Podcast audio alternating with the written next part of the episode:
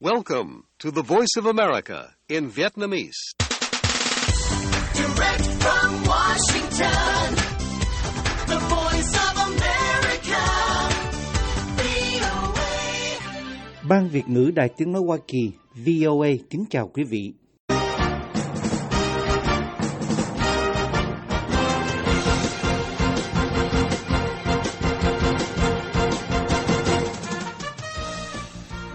Trong chương trình thời sự quốc tế của đài VOA sáng thứ ba ngày 27 tháng 2 năm 2024 giờ Việt Nam, mời quý vị theo dõi các tin tức thời sự đáng chú ý bao gồm Chính trị gia đối lập Nga Alexei Navalny suýt được trả tự do trong một cuộc trao đổi tù nhân vào thời điểm ông qua đời. Алексей Навальный мог бы сейчас, прямо сегодня, сидеть на этом месте. Это не фигура речи. Это могло. и Nhà báo điều должно tra было. Maria Pavchink nói các cuộc đàm phán về việc trao đổi ông Navalny và hai công dân Mỹ giấu tên để Nga lấy ông Vadim Krasikov, một nhân viên an ninh FSB từng giết người và hiện đang ngồi tù ở Đức, đang ở vào giai đoạn cuối vào thời điểm ông Navalny qua đời. Trung Quốc tái khẳng định chủ quyền đối với bãi cạn tranh chấp với Philippines sau khi hình ảnh vệ tinh tiết lộ rào cản mới ở Biển Đông. 黄岩岛是中国固有领土。近来，菲律宾方面在黄岩岛海域采取一系列 Phát ngôn viên Bộ Ngoại giao Trung Quốc Mao Ninh nói, Hoàng Nham đảo là lãnh thổ vốn có của Trung Quốc. Nga nói ý tưởng đàm phán hòa bình Ukraine mà không có Moscow là vô lý. Нет, никаких контактов на эту тему не было. Там, насколько, насколько мы понимаем, там речь идет вот об этом. э, Người phát ngôn Điện Kremlin Dmitry Peskov nói, Chúng tôi đã nhiều lần nói rằng đây là một hình thức kỳ lạ vì một số kế hoạch hòa bình đang được thực hiện mà không có sự tham gia của Nga. Bản thân điều này là phù phiếm và thậm chí buồn cười. Mời quý vị theo dõi thông tin chi tiết. Chính trị gia đối lập Nga Alexei Navalny suýt được trả tự do trong một cuộc trao đổi tù nhân vào thời điểm ông qua đời. Một đồng minh thân cận cho biết hôm 26 tháng 2, đồng thời lặp lại cáo buộc của gia đình và những người ủng hộ ông rằng Tổng thống Vladimir Putin đã cho người giết ông. Phát biểu trên YouTube, nhà báo điều tra Maria Pavchink cho biết các cuộc đàm phán về việc trao đổi ông Navalny và hai công dân Mỹ giấu tên để Nga lấy ông Vadim Krasikov, một nhân viên an ninh FSB từng giết người và hiện đang ngồi tù ở Đức, đang ở giai đoạn cuối vào thời điểm ông Navalny qua đời. Ông Navalny, 47 tuổi, chết tại trại giam Bắc Cực vào ngày 16 tháng 2. Điện Kremlin đã phủ nhận sự liên quan của nhà nước Nga trong cái chết của ông. Theo những người ủng hộ ông Navalny, giấy chứng tử của ông ghi rằng ông chết vì nguyên nhân tự nhiên. Алексей Навальный мог бы сейчас, прямо сегодня, сидеть на этом месте. Это не фигура речи. Это могло и должно было произойти. Навальный в ближайшие дни должен был Bà оказаться... Bevchik nói, Alexei Navalny có thể ngồi vào chiếc ghế này ngay bây giờ, ngay hôm nay. Đó không phải là cách nói tu từ. Nó có thể và đáng lẽ đã xảy ra. Ông Navalny lẽ ra được ra ngoài trong vài ngày tới vì chúng tôi đã có quyết định về việc trao đổi ông ấy. Vào đầu tháng 2, ông Putin đã được đề nghị trao đổi kẻ giết người, sĩ quan FSB Vadim Krasikov, người đang thụ án vì tội giết người ở Berlin, lấy hai công dân Mỹ và ông Alexei Navalny. Алексея Навального. Я получила подтверждение о том, что переговоры ведутся и находятся на Ông Krasikov bị kết án tù chung thân ở Đức sau khi bị kết tội giết một nhà bất đồng chính kiến người Chechnya, Georgia, lưu vong tại công viên Tiergarten của Berlin vào năm 2019. Ông Putin đã ra tín hiệu trong một cuộc phỏng vấn với nhà báo Mỹ Tucker Carlson trong tháng này rằng ông muốn đưa Krasikov trở lại. Nữ phóng viên Pepchink cũng là một nhà hoạt động chống tham nhũng cho biết bà được xác nhận rằng các cuộc đàm phán về việc hoán đổi đang ở giai đoạn cuối vào tối ngày 15 tháng 2. Bà Bevchin hiện là chủ tịch quỹ chống tham nhũng, cáo buộc rằng ông Navalny đã bị giết một ngày sau đó vì ông Putin không thể chịu đựng được ý nghĩa ông Navalny sẽ được tự do. Bà Bevchin hiện đang sống bên ngoài Nga đã không tiết lộ ngay nguồn tin cho một số khẳng định của mình hoặc đưa ra bằng chứng tài liệu nào. Nữ nhà báo này nói rằng doanh nhân Roman Abramovich đã tham gia vào một số cuộc đàm phán với tư cách là người hòa giải với ông Putin. Không có bình luận ngay lập tức từ ông Abramovich. Bà Bevchin không nêu tên hai công dân Hoa Kỳ được chọn để hoán đổi cùng với ông Navalny, nhưng Hoa Kỳ cho biết họ đang cố gắng đưa về nước ông Evan Gershkovich, phóng viên của tờ Wall Street Journal, và ông Paul Wyman, một cựu lính thủy đánh bộ Mỹ. Nga cáo buộc cả hai người làm gián điệp, điều mà họ phủ nhận. Ông Putin, người vẫn chưa bình luận về cái chết của ông Navalny, trước đó đã nói rằng các cuộc đàm phán giữa các cơ quan tình báo Nga và Mỹ đang diễn ra ở hậu trường liên quan đến ông Gershkovich, nhưng không đề cập đến ông Navalny, người mà ông thường không nhắc đến tên một cách công khai. Phát biểu trước đó vào ngày 26 tháng 2, Điện Kremlin gọi những cáo buộc rằng chính quyền Nga đã gây áp lực với mẹ của ông Navalny về đám tang của con trai bà là vô lý, đồng thời nói rằng ông Putin không tham gia vào các quyết định về thi thể của ông Navalny.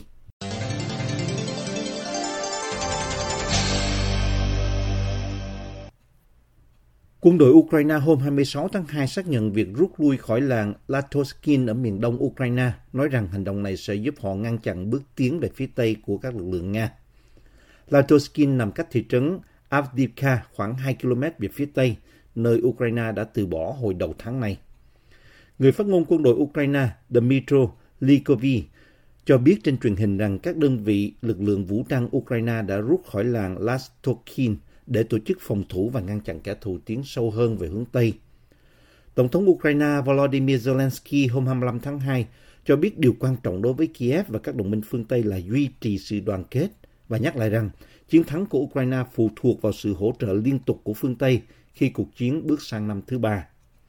Sau những thành công ban đầu trong việc đẩy lùi quân đội Nga, Ukraine phải hứng chịu những thất bại trên chiến trường phía đông, trong khi các tướng lĩnh của họ phàn nàn về tình trạng thiếu vũ khí và đạn dược. Người phát ngôn Likovy cho biết một tuyến phòng thủ mới của Ukraine sẽ được thiết lập cách Lastokin vài km về phía tây. Nga hôm 25 tháng 2 cho biết lực lượng của họ đã chiếm được những vị trí thuận lợi hơn gần Avdiivka và Donetsk. Cùng ngày 25 tháng 2, Tổng thống Zelensky cho biết 31.000 binh sĩ Ukraine đã thiệt mạng kể từ cuộc xâm lược toàn diện của Nga hai năm trước, đưa ra con số chính thức đầu tiên trong hơn một năm.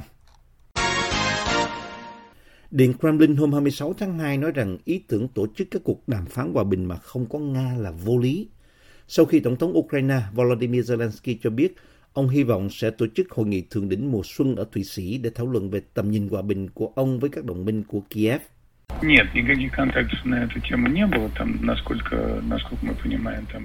Người phát ngôn Điện Kremlin Dmitry Peskov nói với các phóng viên rằng chúng tôi đã nhiều lần nói rằng đây là một hình thức kỳ lạ, ít nhất là như vậy vì một số kế hoạch hòa bình đang được thực hiện mà không có sự tham gia của Nga, mà bản thân điều này là phù phiếm và thậm chí buồn cười. Tuy nhiên, tránh văn phòng của Tổng thống Zelensky, Andriy Yermak cho biết hôm 25 tháng 2 rằng kế hoạch chi tiết từ hội nghị thượng đỉnh ở Thụy Sĩ có thể được chuyển cho Nga sau này. Có thể có tình huống rằng chúng ta cùng nhau mời đại diện của Liên bang Nga trong đó họ sẽ được trình bày kế hoạch trong trường hợp bất kỳ ai đại diện cho quốc gia xâm lược vào thời điểm đó, muốn thực sự chấm dứt cuộc chiến này và quay trở lại một sự hòa bình công bằng, ông Yermak nói. Sau hai năm chiến tranh, Nga chỉ nắm giữ chưa đến một phần năm lãnh thổ được quốc tế công nhận của Ukraine. Moscow đã nhiều lần tuyên bố sẵn sàng đàm phán nhưng phải có sự thừa nhận thực tế mới trên thực địa.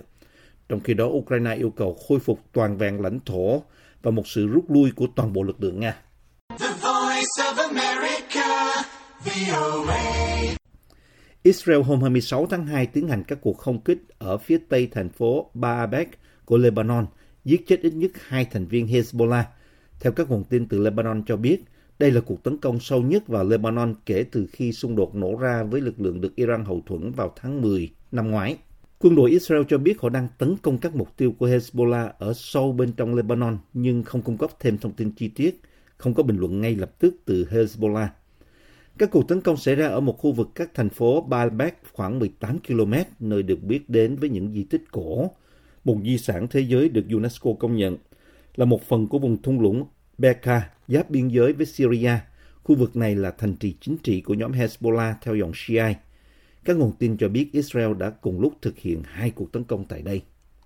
Hezbollah đã tiến hành các cuộc tấn công vào các vị trí của Israel tại biên giới giữa Lebanon với Israel kể từ cuộc tấn công vào Israel của nhóm Hamas, đồng minh của Palestine tiến hành ngày 7 tháng 10 trong cái mà nhóm này mô tả là một chiến dịch hỗ trợ người Palestine đang bị tấn công ở giải Gaza. Trước đó, trong ngày 26 tháng 2, Hezbollah cho biết họ đã bắn hạ một máy bay không người lái Hermes 450 của Israel trên lãnh thổ Lebanon bằng tên lửa đất đối không.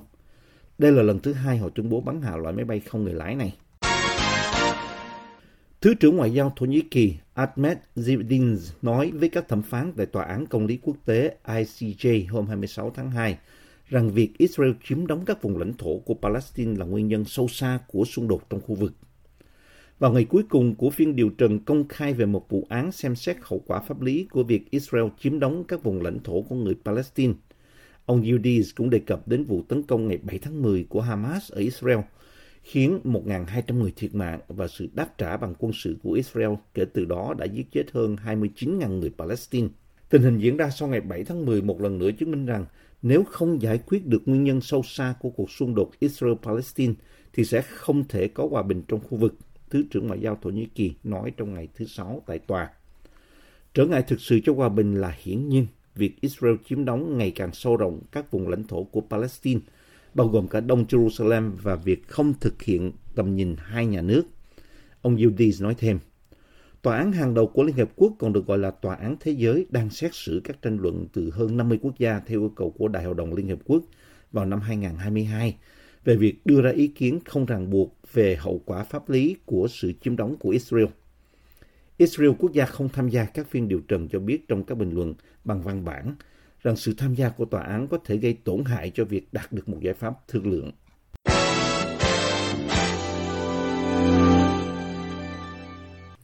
Quân đội Mỹ cho biết, phe Houthi đã bắn một tên lửa đạn đạo vào cuối ngày 25 tháng 2 có khả năng nhắm vào một tàu chở dầu do Mỹ sở hữu và điều hành ở Vịnh Aden. Bộ Tư lệnh Trung tâm Hoa Kỳ cho biết trong một tuyên bố rằng tên lửa đã rơi gần trúng tàu chở dầu MV Tom Thor mà không gây ra bất kỳ thiệt hại hay thương tích nào. CENTCOM cũng cho biết lực lượng Hoa Kỳ đã bắn hạ hai máy bay không người lái vào cuối ngày 25 tháng 2 trên không phận phía nam Biển Đỏ, trong khi chiếc máy bay không người lái thứ ba bị rơi do lỗi trong lúc bay. Những hành động này được thực hiện để bảo vệ quyền tự do hàng hải và làm cho các vùng biển quốc tế an toàn hơn và an ninh hơn cho các tàu buôn và hải quân Hoa Kỳ, CENTCOM nói trong tuyên bố. Động thái này diễn ra một ngày sau khi lực lượng Mỹ và Anh thực hiện các cuộc tấn công mới nhất vào các mục tiêu của Houthi ở Yemen, bao gồm tấn công các cơ sở lưu trữ vũ khí, hệ thống phòng không và hệ thống máy bay không người lái. Podcast Thời sự quốc tế của Đài Tiếng Nói Hoa Kỳ VOA cập nhật tin tức thời sự quốc tế mới nhất mỗi ngày, các chuyên mục đặc biệt về Việt Nam và thế giới, các bài phỏng vấn, tường trình, bình luận và phóng sự của phóng viên và cộng tác viên đài VOA về các vấn đề liên quan đến Việt Nam và quốc tế.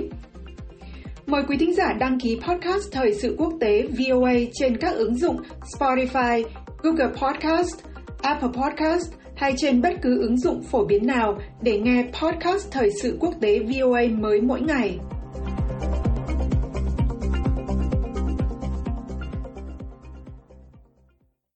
Bộ Ngoại giao Trung Quốc ngày 26 tháng 2 nhắc lại tuyên bố chủ quyền của Trung Quốc đối với bãi cạn Scarborough ở Biển Đông đang tranh chấp sau khi các hình ảnh vệ tinh cho thấy một hàng rào nổi mới chặn lối vào bãi cạn Scarborough.